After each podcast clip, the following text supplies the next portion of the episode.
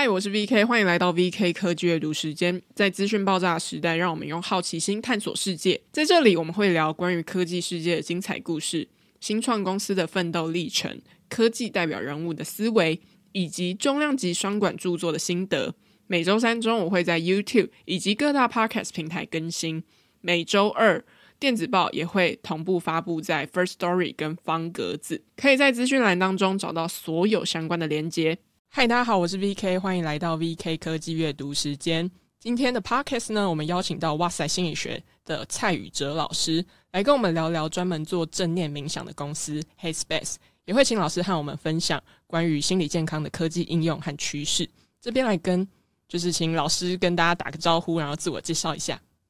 Hello，VK 好，各位听众朋友，大家好，我是宇哲，很开心可以来跟大家聊聊心理健康在科技上可以有什么火花呢？其实我自己一直以来也是非常关注这方面的议题，哦，所以很开心今天可以跟 VK 来聊一下。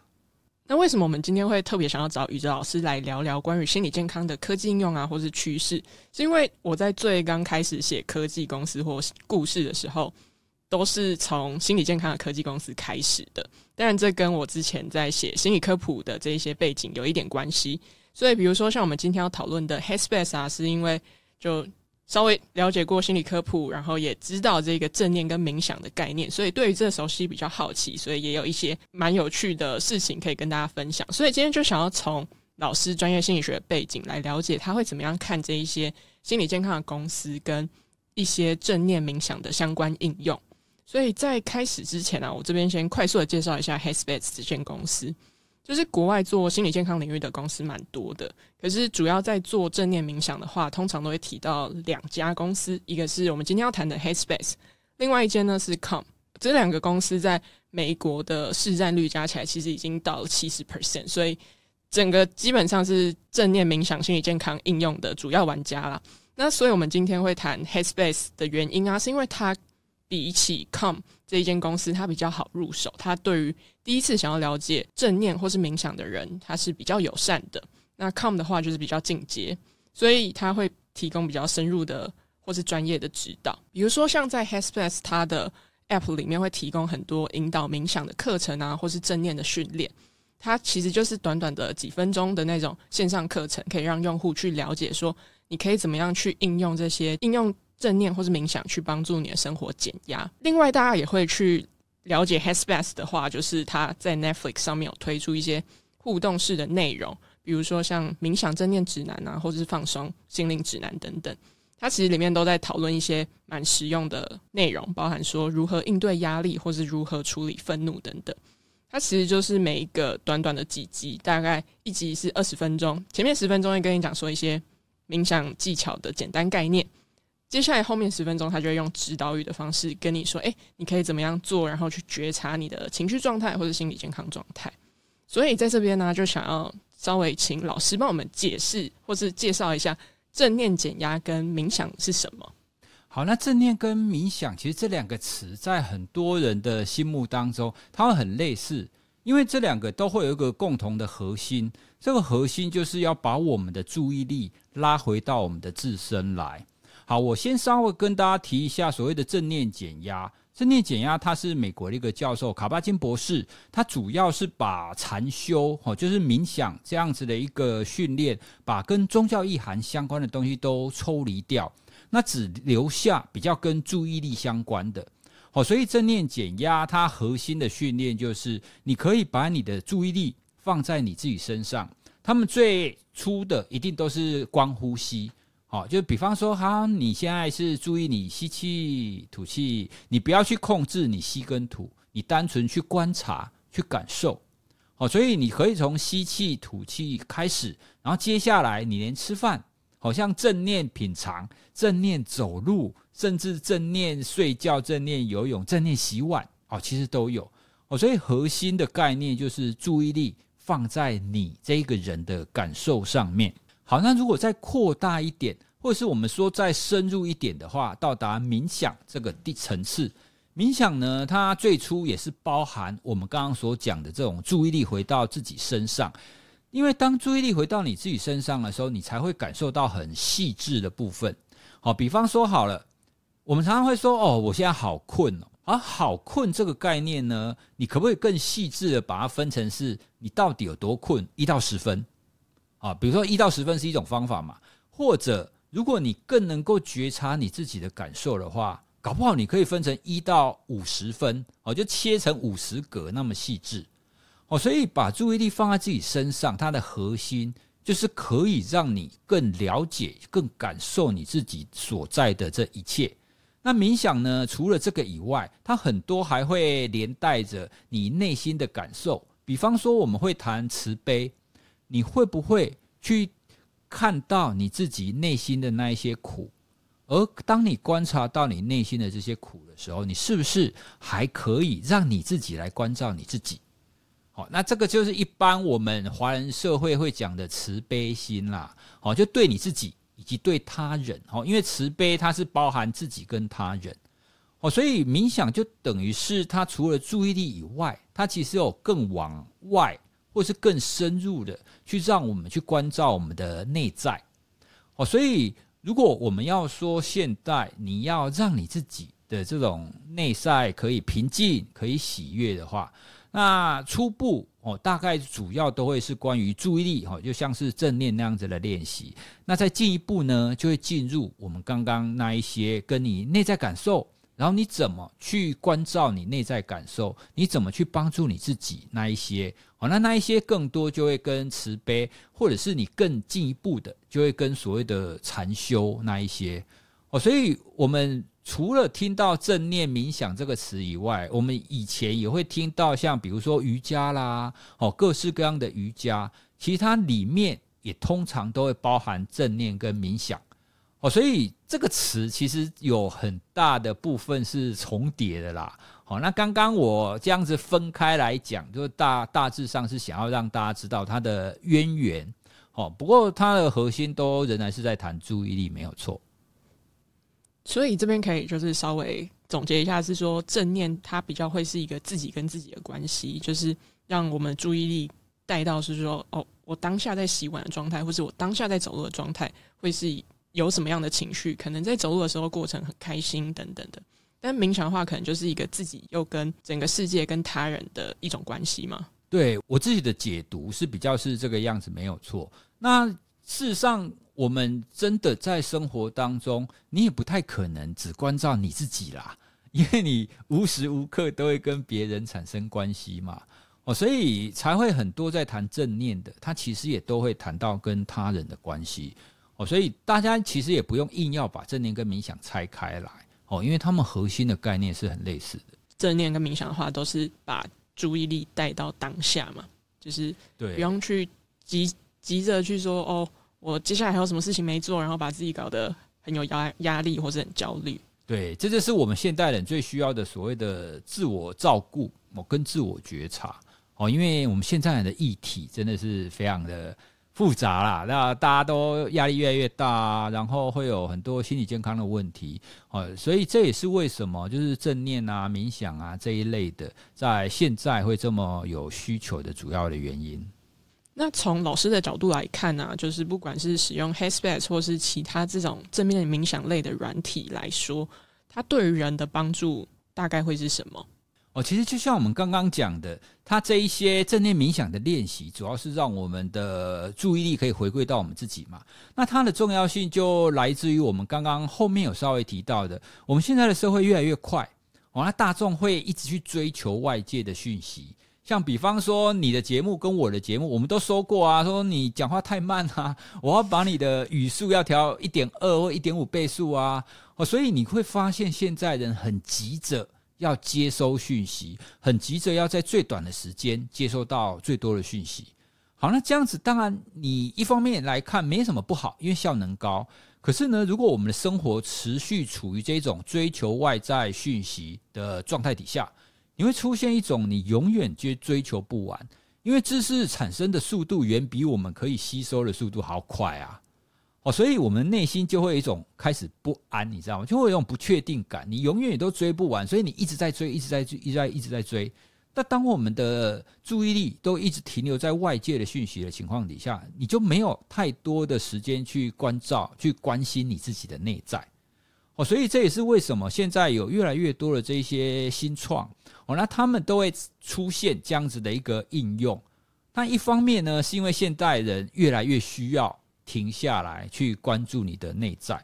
那第二方面呢，其实也我觉得也是一种提醒啊。啊，借由我们现在手边哈，不管是电脑或者是手机，甚至是穿戴式装置，可以提醒我们说：哎，不行哦，你冲太快的同时，你要稍微停一下，哦，不然你这样冲太快，等于最后你可能会热档哦，就是电脑就一直超频，然后就会最终就会热档嘛。哦，所以。我我觉得这些的这些的应用是非常需要更多人去使用或更多人去了解的，因为这个议题在未来的社会会越来越需要。那这边蛮好奇，想要问老师，就是会不会也会有那种资讯焦虑的感受？那有这样的感受的时候，你会怎么样解决？因为会这样问的原因，是因为其实在写科技类的主题，很容易会常常会很焦虑，说，诶，要不要追新的时事？还是其实去写可能。已经发生公司他们的故事啊，然后往回去深度看这些内容，我觉得一定会耶。就像我们在做节目，心理学的议题有非常多啊，你到底要做哪一个？那你做哪一个又会有很多的议题的考量。比方说，呃，比较疗愈类的，哦，那可能很多人喜欢，可是很多人喜欢你做久了你会腻啊。那你怎么再挑别的？那很多的议题一直跑，一直跑哦。所以我们本来就是在不断的在追。我们本来就会需要在你的生活当中，你要做一个抉择啦，因为东西你永远追求不完的，所以关键在于你怎么选择那个最适合你。那什么叫做最适合你呢？一一来会跟你的长处有关系，二来也会跟你现在想要走的、想要追求的这个整整个社会的脉络是有关的。好，比方说像你刚刚讲的，要写那些科科技新创产品。对啊，可是你科技新创产品，你一定追不完啊！你一个人的力量你怎么追得完？所以你你一定只能选你最感兴趣的，或是你最擅长的部分嘛。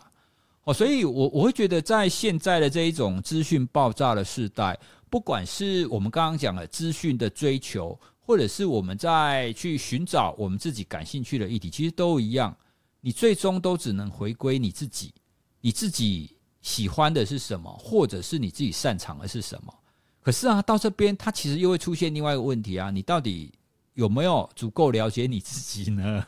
哎，这又是回到我们哇塞心理学最常谈的自我觉察。好啊，那你的长处是什么？你你的热情是什么？对，所以其实很多的议题都最最最后，你还是会需要回归到你自身啊。哦，你是不是够了解你自己？因为这样子你才有办法去决定说你到底要追什么，怎么追嘛。对，这样子。有了自己自我觉察的这一部分之后，你也才比较不会去很焦虑，说：“哎，我不应该可能打开社群，然后去追所有的资讯，因为根本没有办法做到这件事情。还是要回归到依照自己兴趣的点或者是兴趣的事情。”那接下来想要问老师的就是说，不论是在应用程式的引导体验啊，或者是像 Headspace 他们在 Netflix 上面推出的影集，这些都比较会是一个线上的体验。那老师会怎么样去看待说线上正念冥想的体验跟实体课程上面的差异？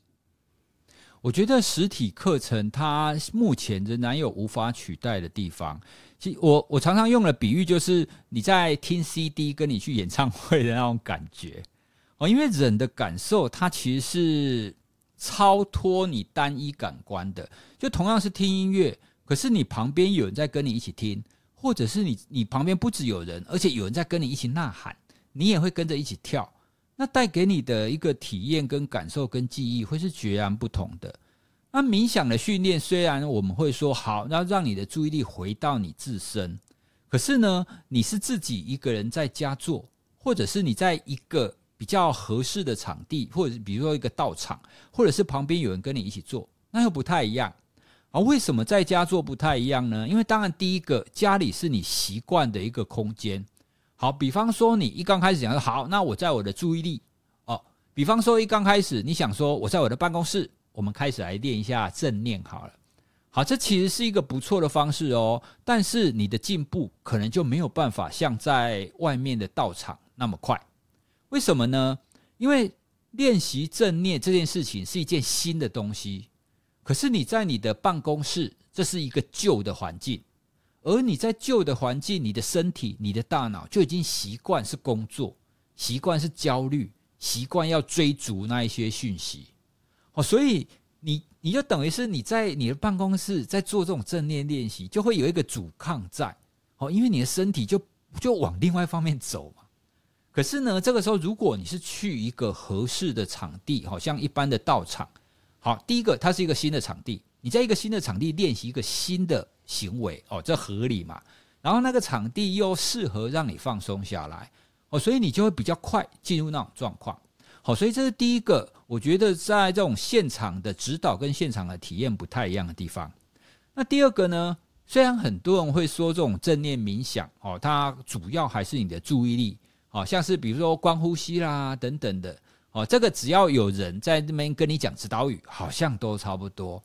但是呢，我必须要跟大家分享，其实像这一类的练习，有的时候你练习的有一点点些微的差异，你没有专业的人去指导的话，你是看不出来的。啊，比方说，其实，在所谓的放松练习当中，会有不同的法门。哦，有其中一种，他会说：好，你吸气，吸气完以后停住。停个大概一两秒，好，停一两秒，或者吐气，然后再停一两秒。好，那这种训练对不对？对呢？这种训练是对的，但是有少数人他的练习会是好吸气，他就吸到很满，然后他会很用力的把这种气憋住，然后再吐气，再很快的吐出来，然后再很用力的憋住。对，他完全遵照指导语哦，时间完全一样。可他做的那种方式呢，就是会让他的交感神经系统就会活化，因为你的呼吸的训练是要让你放松，要让你的交感神经系统降下来嘛。可是，一就是因为他这一点他做错了，所以他没有办法放松。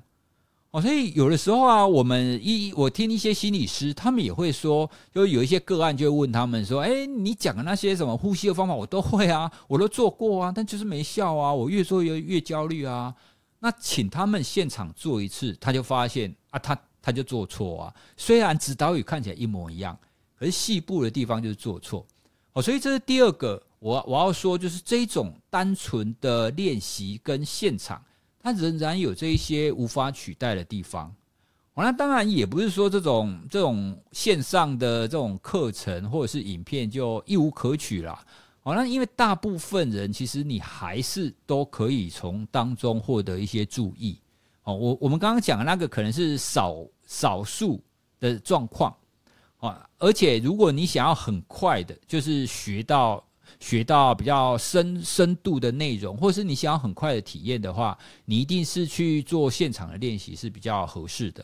哦，所以我我觉得就是看大家想要想要的那种方向是什么。哦，如果你想要说，诶，我先来体验看看，现在试看看，哦，那我觉得这种线上的这一些影片也好，或是 App 也好，我觉得这都是很好的一个入门，哦。不过你想要就是比较深度的练习的话，那势必你会需要有去做这种现场，哦，比较呃有多多人互动的这种体验，哦，我我觉得那个效果会完全不一样。我觉得这边可以 echo 到，就是老师说的，因为。其实建立行为，它最重要的还是这个行为的持续性嘛。那持续性，它还是是绑定整个环境的要素，可能比较多一点。就是说，我要建立一个新行为，可能到一个新环境是一个更容易比较建立的、更容易去建立的过程。可以这样说吗？对啊，没没有错。这个其实就是我们刚刚讲的，你在旧有的环境，你要建一个新的行为。哦，它本来就很有可能是互斥的，特别是我们刚刚说，因为现代很忙，所以他要做正念或者冥想的练习嘛。可是他本来的环境就是那种很快的环境，你请他在那个环境慢下来，哦，这自然而然就是变得比较不容易。好，但但是其实终究终究不管你怎么样，你是用线上课程的方式练也好，或者是你到那一些比较现场去做实际的练习也好。你终究还是要把这个习惯带回你自己的生活，哦，你如果没有办法带回你自己的生活的话，你仍然没有办法做一个比较根本性的改变，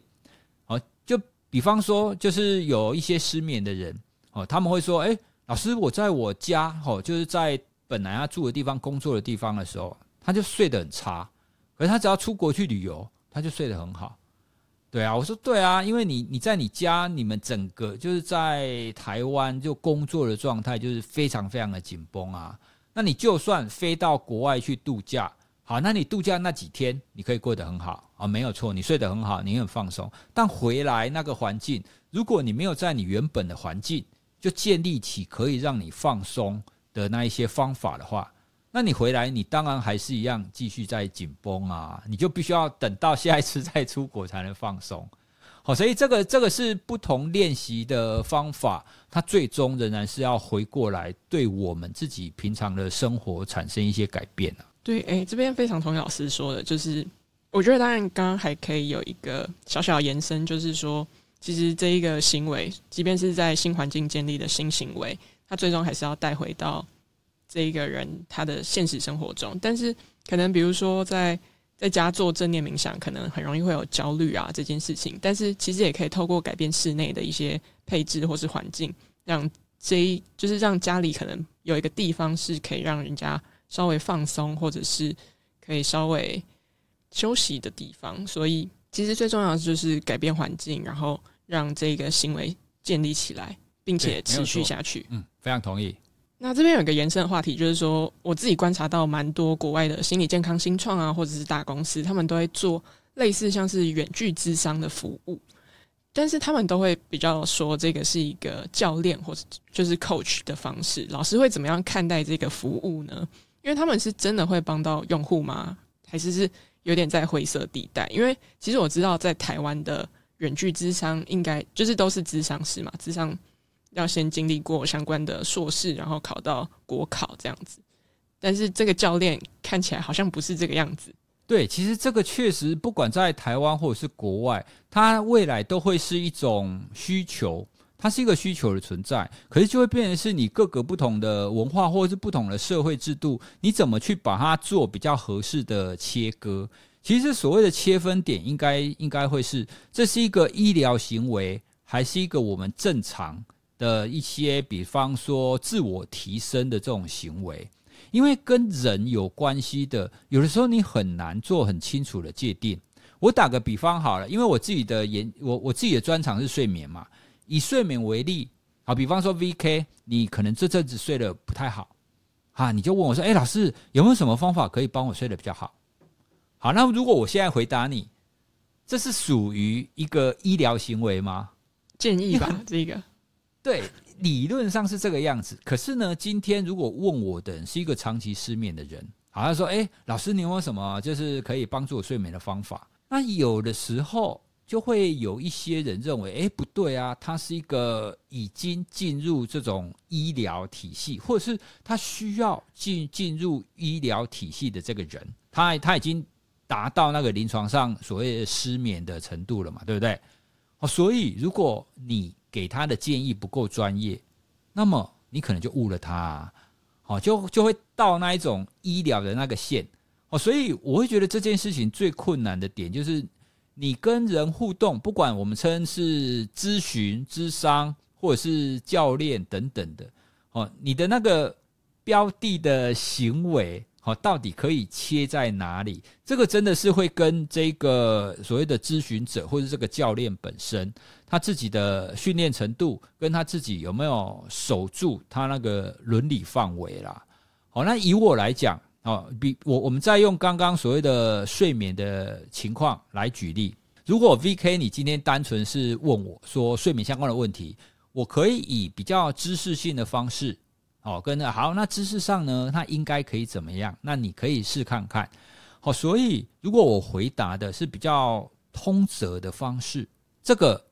我我我自己啦，我自己会把它定义为比较偏向是一个 coaching，或者是这个比较像是知识的分享。但是如果我开始跟你说，好，那 VK，你你详细告诉我你一天的作息是怎么样子？然后呢，根据你的作息，然后根据你的睡眠情况，我们一起来定一个睡眠改善计划。好，那第一天你应该要怎么做？第二天你应该要怎么做？好，那如果到这边，我自己就会觉得就开始有可能踩到所谓医疗行为的那个线了。可是这个是我的标准啊，我我的标准适合所有所有人吗？搞不好不太一样。对，所以 VK 你刚刚问的这个问题，它确实是在各个各个怎么讲，各个制度，尤其现在的台湾，它会是一个非常困难的议题。对，那特别是那一些行为，它会有一点跟所谓的智商或心理治疗会开始有一点灰色地带的时候，哦，像睡眠这个样子，哦，你就很难有很清楚的定义啦。啊，不过一般像一般我们常常在讲的教练那一种哦，比方说我教你什么记忆力，我帮你提升记忆力，好，或者是教你怎么样做很快速的阅读，如何快速吸收一本书，好像这一种，这一种就不会有争议嘛。哦，虽然它很多的方式仍然是跟心理学，或者是你怎么去做一个行为改变，哦，它核心仍然是跟心理学相关有关。可是大家就不会觉得说，诶，这个应该是一个医疗行为，哦，所以呀，确实这样子的一个切分，我们必须要去根据它的行为本身，哦，到底是什么？它会不会有跟医疗哦这件事情有？有重叠的地方，那重叠的地方到底大不大？然后你这个这个专家，你所做的所谓的教练或咨询的范围，你是不是有切得很精准？好，这些其实都会去都会去影响到说你到底有没有越界啦。但是这个越界就是比较会是说法规很难去定义的一个部分吗？所以它才会变成有点像灰色地带。对啊，像比比方说以心灵成长好了，很多人说，哎，我是一个宇宙心灵导师，我可以帮助大家做心灵成长。我没有要谈所谓的智商，我没有要谈所谓的心理治疗，我是要帮助你心灵成长。可是大家有个就可以想象，哪一些人会最倾向于去做心灵成长？其实有很多都会是觉得自己可能生活有困顿，哦，自己心里可能会有觉得有一些不安。焦虑这一些人，他们就会更倾向于去找这种心灵上的平静啊。好，那这些人就有一部分会跟我们一般所说心理智商或心理治疗，哦，他们那一些个案就会就会有重叠的地方啊。呀，所以以这个这方面，我我们也确实也会看到台台湾有不少的这一类的案例哈，啊，都会有这种这种情况的发生呀。只只能说，我觉得专家自己。必须要有自己的伦理道德界限啦，哦，专家自己要做得好。我们如果要靠法规哦去一一规范的话，它真的是很困难的一件事哦，因为人心太细了哦，法规不太可能规定到那么细的地方。懂，确实，刚刚老师就已经回答我刚刚想要问的问题，就是比如说心理成长跟心理治疗啊，还有咨商这些，其实都会。有一些重叠的地方，或者是其实他可能是用了一些心灵心灵成长的方式，但他不见得真的可以帮到个案啊，或者是他其实是游走在一个灰色地带上面的。对，诶，我是我我我想要再稍微谈一下，在台湾所谓的线上的这种咨询或线上的这种教练，它开放的程度确实比国外还慢。哦，因为现在虽然有已经有这种线上的心理咨商，不过它还有蛮多的限制的啦。比方说，心理师一定要在他职业的那一个地方，而且呢，大部分他们都会倾向于说，你不能是出诊，哦，就是你一定是来现场，我们已经看过了，我已经了解你的状况了，哦，所以你之后几次回诊，我们可以用线上的方式。哦，因为台湾这种方法，你可以说很保守，没有错。但是保守的好处是，它不容易犯太严重的错误。哦，因为心理智商或心理治疗，他们最担心的是，我们隔着萤幕，我可能没有办法非常准确的去判断你的状态。哦，如果一不小心判断错误的话，一个没有回应好，呃，你不知道你的个案就是结束以后会去做什么事。哦，所以这个就会变成是这种网络的咨商，他们最大的一个障碍啦。好，那好，那当然，如果我们可以把所谓的教练，哦，或者是比较纯粹的自我成长或心理成长，把它建，把它建立的，哦，或者是把它定义得更清楚的话，这种可能就很适合透过网络的方法去做咨询。好，因为我给你的是你自我成长的建议嘛，那就算你做错，哦，理应上。你不会有那种太大的什么心理创伤啦，或者是你不会有太大的这种问题出现才对。哦，所以这这也是现在台湾在做这种线上咨询或线上咨商最大的一个考量，因为台湾的制度是建立在所谓的医疗行为上，哦，所以相对会比较保守一点。嗯，我觉得这边可以就顺便补充一下，就是说，比如说像这种 coach 在国外，它比较会是定义在预防阶段，就比较是心理卫生的，但是可能在以台湾这种远距智商来说的话，它会更见更着重在治疗啊，或者是智商阶段，所以它其实是两个完全不太一样的分法。对，可是啊，我必须要再回应一下这件事情。你说所谓的预防，嗯、其实预防就很像是，比方说我们在做这种线上课程，或者是我们做直播，这个大概也可以算是一种比较广义性的预防，因为让大家知道，比方说睡眠的重要性，然后正确的睡眠方法嘛，对不对？好，可是如果你所谓的这种预防的这种 coaching，或者是这种变成是一个一对一的情况底下，别人或者是大众，他其实没有办法知道你到底是在预防还是在治疗的那个地步。那同样的，他切不清楚啊，他没有办法很清楚的去去界定它啦呀。所以这个虽然从预防的角度来讲，我非常同意。它可以有这样这样子的差别，好，那但是呢，你真的进入那种所谓的一对一的时候，哦，那其实有有的时候没有办法那么的 全然一定是哪一方面的问题。对，因为就是回到一对一的状态，所以比如说就是那个医疗行为到底有没有踩到那个界限，或是越界了，就是又很难定义。所以呃，接下来就想问老师说，有没有观察到心理健康领域的科技应用趋势的出现啊？或者是说，通常这些都会以哪一类的心理健康科技应用为主？我最近其实比较关注的是在 Apple 他们开始做的那一些跟心理健康相关的应用，因为我记得好像从最新一代他们最新的 OS 更新的时候，它里面就多了一个叫心理安康嘛。然后一刚开始呢，它会让大家去去填，好主主动去写说，哎，你今天的情绪是中性、正向还是负向啊？是因为什么原因？后来他们慢慢更新，像是现在手机跟 Apple Watch，它当中也有正念的练习，好，就是叫你吸气、吐气，好，所以我开始发现说，哎，原来这一些像是穿戴式装置或手机，他们也慢慢关注到所谓的心理健康这个议题。那也确实，因为我自己是苹果的使用者，我自己也发现，你透过这一些你天天都会带的东西哦，因为手机跟手表哦这两个哦，如果你有使用的话，它几乎是不离身的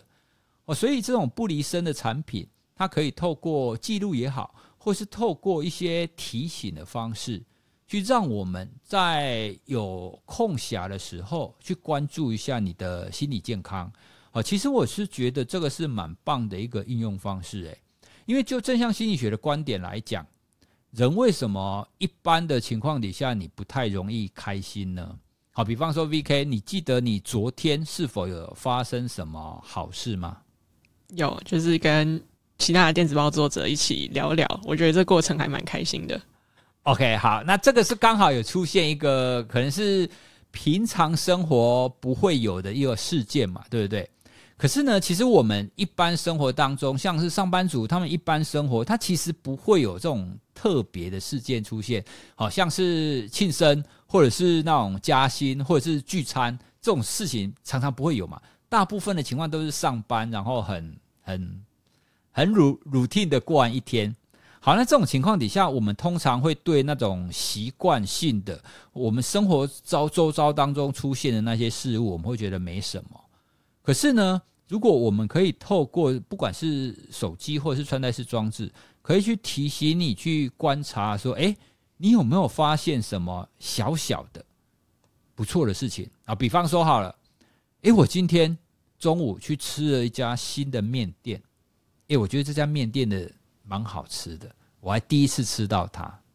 好，那这件事情。其实这件事情，如果你当下把它记录下来，你会你会把它标记为是一种略为正向的事情嘛，对不对？可是如果你没有记下来，你可能三个小时以后你就会忘记了，你就忘了这件事情，因为这件事没有那么重要。好，可是呢，如果你生活当中你没有这种单纯而微小的这些好事来点缀的话，啊，你就会觉得你的生活很困顿，一一天就是被所有的讯息追着跑，那你整天都只会有坏事发生而已。哦，所以这是我们会需要在提醒，我们会需要在生活当中去提醒我们自己啦。哦，就是不要只去追求在前端的那些资讯，不要只注意到那些负向的讯息，我们要可以去注意到那一些正向哦，有一点喜悦的事。那这个我我觉得可以透过不管是手机或穿戴式装置来给我们一些提醒，我觉得它就是很棒的方法。好像 Apple Watch 它的方法就是它会在它会看你的设定啦，然后你如果设定在白天或者是晚上，它就会给你震动一下，然后就会问你，诶，你今天有没有发生什么值得记录的事？哦，那提醒你，那我如果是我的话，我看到提醒，我就把它稍微回想一下，然后稍微记录下来。啊，可是如果没有提醒，我当然就不会写 哦，所以这这是我觉得，其实不管是未来的科技，或者是这一些手机或穿戴式装置，这一些设计哦，虽然都小小的，但是我们的生活习惯就是从这种小小的行为去做改变的哦。如果你可以建立起这种小小的美好的发觉哦，那你的生活就会比较有趣啊。哦，所以这个是我这阵子我比较关注的这种穿戴式装置，在这种心理健康或者是正向心理学上面的这一些发展，我目前是还不太有观察到有其他家的穿戴式装置有很用力的在推心理健康相相关的东西啦。哎，不过我觉得未来这会是一个趋势，哎，因为大家其实是压力越来越大，哎，所以这个部分。就大就会越来越在关注这些所谓我们的内在相关的议题。我觉得 Apple Watch 它的这样的设计也是一个很好的自我觉察方式，就是大家刻意的去提醒你说，哎，你应该要去记录这一些事情。但其实也可以 echo 到老师就刚刚讲的很多正向的事情，它其实都发生在我们生活当中，但是可能因为资讯太快速，或者是有太多事情要忙，所以我们就很容易忽略掉那些细节。可是如果我们往回看的话，就会记得很多比较是重大，像是加薪啊、聚餐这种重大事件。但其实有很多的小细节是会在各个生活当中出现的。最后，想要就是请老师跟我们谈一下，因为我们今天谈到蛮多正念减压或是冥想的内容。那老师有没有提供一些方法，让我们可以在日常生活当中去实践的？其实，一般我们在讲正念，我们最常讲的当然是光呼吸。不过，我想要跟大家分享这一些比较是纯正的正念练习以外的。其实，正向心理学当中有一种练习，我们称它为品味当下。好，品味当下的概念是你可不可以在你，比如说你家或是你公司附近，你仔细的去寻找，你用不同的观点去看待你本来所待的那个环境。好，例如说，以前我们曾经给学生一个作业，好，就是学生在教室的时候，然后我们出一个作业是，请画出我们的校门口长什么样子。好，那大家想象说，诶，校门口天天经过啊，我当然知道校门口长什么样子啊。可是校门口它的校名到底是写几个字呢？那校名是什么颜色呢？那校名的下面有写某某某题吗？哦，所以这些细节其实大家没有那么清楚哦。所以当你给自己一个设定的时候，你会开始去注意到你生活周遭的那一些细节的部分。我们以前还做过一个游戏，就是在我们的校园环境当中啊，每一个人我们就去拍拍一个景象，可是我们拍那个景象都会从呃不同的角度。哦，例如说，我们一般在拍校园的铜像，我们就会就是这样，就就这样这样子拍嘛，正面拍。可是呢，我们可以从下面由下往上拍，或者由上往下拍。哦，就从不同的观点去看待你在生活当中同样的那一些事物。那这个呢，在我们就会说它是一种品味当下。你从不同的角度或不同的方式去看待你本来的那个事物。那其实很多的心理学研究就会发现，当你这么做以后，你会觉得你的生活当中是有一些乐趣的，哦，因为会让你觉得无聊，会让你觉得无趣的，其实是你的脑子，因为你的脑子每天都过同样的事，都看同样的讯息的时候，你就很无趣了。可是如果你可以换一个角度，哦，换一个角度看它，或换一个角度去思考它的话，那就不一样。哦，所以这这是一个我觉得，就算你不做所谓的正念练习，你在生活当中，你也可以帮你自己偶尔做一些小改变。那这些小改变呢，就会让你觉得生活中其实是有不少乐趣存在的。刚刚老师说那个校门口的故事啊，其实我之前有就是也有玩过类似的。他是说去看你自己的手表，它的就是它是时间是，比如说是有一些手表会只有十二三。六跟九嘛，嗯嗯嗯，然后有一些是可能就会全部都写在上面，然后他就说：“你记得你的手表是哪一种形式吗？” 然后我被问到这个问题的时候，完全没有办法，我就想说，我已经每天看表了，但是我已经我没有去注意到说，诶，我的表是哪一种形式的。所以其实老师刚刚就说到一个蛮重要的重点，就是说我们可以把注意力就是带到说我们生活周遭的环境，那它有什么样的变化这些。从一个更正面的角度去看它，或是从不同的角度去看它。刚刚老师提到的就是正向心理学，正向心理学，对，正向心理学。他就是说有另外一个我觉得可以补充的，就是你每一天晚上可以回想今天发生的你觉得很感恩的三件事情，就是透过这种感恩的回想，其实可以帮助你找到，比如说在这一天当中发生的哪一些正面的事情啊，或者是你收到别人的帮助等等的。对，所以各位，如果你有用。iPhone 的话，你更新到 iPhone 最新的 OS，它会出现一个日志的新功能。其实那个日志的新功能，它背后有一个核心，它就会来自于刚刚 VK 所说的三件好事哦，因为它就是提醒你，提醒你记录一下你最近有没有什么好事哦。因为当你可以去关注到这件事情，你唤醒你的记忆的时候，其实你在做这件事情喜悦或者是开心的那个情绪会再出现一次。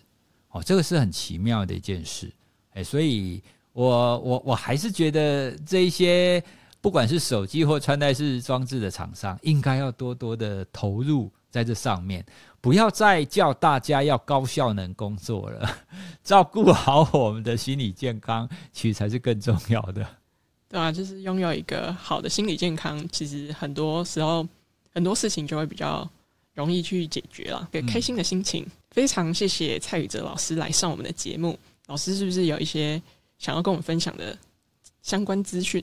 哦，对，因为我自己本身的节目《哇塞心理学》，我们在二零二四年哈，就是我们在新的一年度，我们会把里面一个说书的单元叫“哇塞读心书”把它独立出来。好，因为呢，就是有不少的听众给我们的回馈，说他们很想要了解一下，诶，到底心理学相关有什么像样样子的书籍，然后他们也想要有就是心理学专业的人士可以来帮他们做个导读。那我自己因为平常也会看很多心理学相关的书啦，所以我觉得好啊。那这样就是对我来讲也不是太难。然后一方面我也可以督促我自己，那一方面也可以跟大家分享。哦，所以我们在新的一年度，我们就也会推出这样子的一个单元。哦，然后尽量的每周一更，尽量的每周我们可以带大家来看一本书。然后我的目标，年度目标就是二零二四年年底。我要来做一个哇塞排行榜啊，就是我们不让那一些这种卖书的平台就专美一权，我们要自己做一个排行榜哦，那把那一些我们觉得很棒的书哦来介绍给大家知道哦，因为大部分的排行榜都是卖的最好的嘛，